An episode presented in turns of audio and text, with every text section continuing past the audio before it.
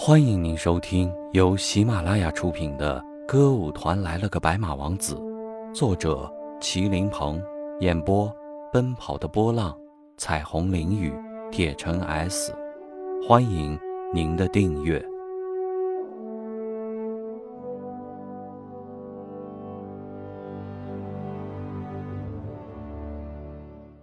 第十三集，无才能的选择。怎么了？怎么了？范飞燕毫无顾忌的把他的眼皮一摸。瞧你这眼睛瞪的，是不认识我了，还是不懂这话的意思？难道约会都不懂吗？你，呃，为什么要跟我约会啊？为什么？这还要问啊？交朋友呗。交朋友？吴才能明白他的意思。但还是想证实一下。那，那你是想交什么样的朋友呢？我的意思是，呃，你想交的是什么性质的朋友啊？什么性质的朋友？反革命性质的狐群狗党？你看看，又乱开玩笑了吧？好，我不跟你开玩笑了。范飞燕的表情认真了一点。不过你别紧张，这没什么关系，我们俩谈得成就谈，谈不成就不谈嘛。谈，谈什么？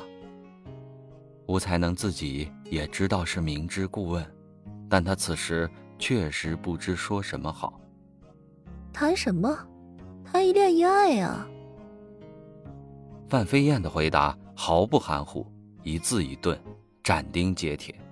范飞燕的话已经说到这个地步了，吴才能再也不能装糊涂，再也不能不表示态度了。他完全没料到，竟会有如此直率的人。如果说刚才宋丽萍请他看电影，他还可以去的话，那么范飞燕的约会，他是绝对不能去的。宋丽萍尽管有意，但毕竟还只是一种暗示，还没有直接说出来。而范飞燕是直截了当的要谈恋爱，那怎么能答应呢？一个已经有了对象的人，又去和另一个女孩约会，那不是欺骗别人吗？那不是对爱情不忠的道德问题吗？这个，这个……此时他真不知该如何表达自己的意思。他既想明确表示拒绝，但又怕说得太硬，伤了他的心。我想，你是个很可爱的女孩，会有不少人想跟你好的。什么什么呀？你别跟我来这套。范飞燕毫不客气的打断了他的话。是不是不想和我约会啊？这个，这个，实在不好意思啊。别这个这个的，我告诉你，约会没商量，不管你去不去，我是要去的。今晚七点，我在河边桥下等你。范飞燕的话说的毫无商量的余地。如果你不去，我就在河边等到天亮。临出门时，他丢下这么一句话。尽管吴才能还想跟他解释，但范飞燕头也不回的呼的一下就走了。他又是怔怔的站在那里，一动也没动。这可怎么办呀？这真是一波未平，一波又起呀！那个还没解决好，现在又冒出来一个，而且都是今天晚上，一晚上要会两个女孩，并且都不是我想结婚的对象，这怎么可以呢？他想来想去，经过反复考虑、反复斗争，还是决定晚上只去电影院，因为。那是去跟宋丽萍做思想工作，而范飞燕的这种约会是绝对不能去的，因为那是明明白白的谈恋爱。晚上，宋丽萍早早就来到了电影院，她坐在最后一排的最边上，她的后面和旁边已经是墙了，离放映的时间只差五分钟，可吴才能还没有来，宋丽萍心里。有些着急了，时间在一秒一秒的走着，都只差一分钟了，然而吴才能还是没有来。此时宋丽萍不只是着急，还开始怀疑了。她担心吴才能真的不会来了。然而就在她几乎绝望的时候，吴才能却大气直喘地跑到了她的面前。你怎么才来啊？宋丽萍一见他就埋怨道：“还还差三十六秒钟呢。”吴才能上气不接下气的指了指自己的手表，这么说，你还提前到了，反正不能算迟到。吴才能一边擦着汗，一边坐了下来。实际上。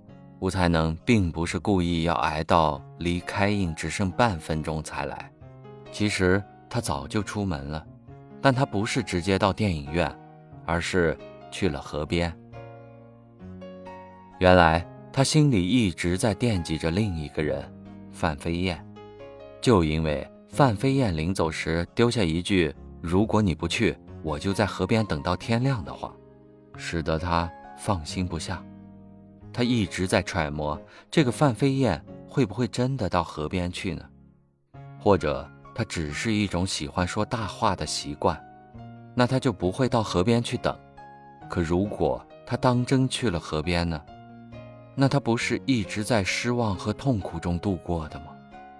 一想到他坐在河边，陷入那毫无指望的痛苦的样子，他整个人就非常不安。于是。在到电影院去之前，他决定先到河边去看看。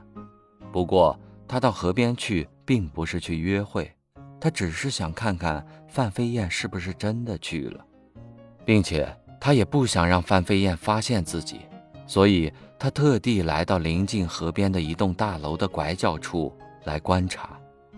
此时，他是多么希望那桥墩边没有人啊！然而，他的眼睛还是告诉了他。范飞燕已经坐在了那里，这个画面令他在那拐角处斗争了好一会儿。他曾想去劝说范飞燕，叫她赶快回去。要是他说服不了他，反而被他缠得走不了了，怎么办呢？那不是更糟糕吗？现在他没有看到自己，还有离开河边回去的可能。也许等一会儿他再没有看见他，就会回去的。这样一想。他觉得还是不去的好，于是他转身向电影院走去了。亲爱的，悄悄告诉你哦，下一集更精彩呢。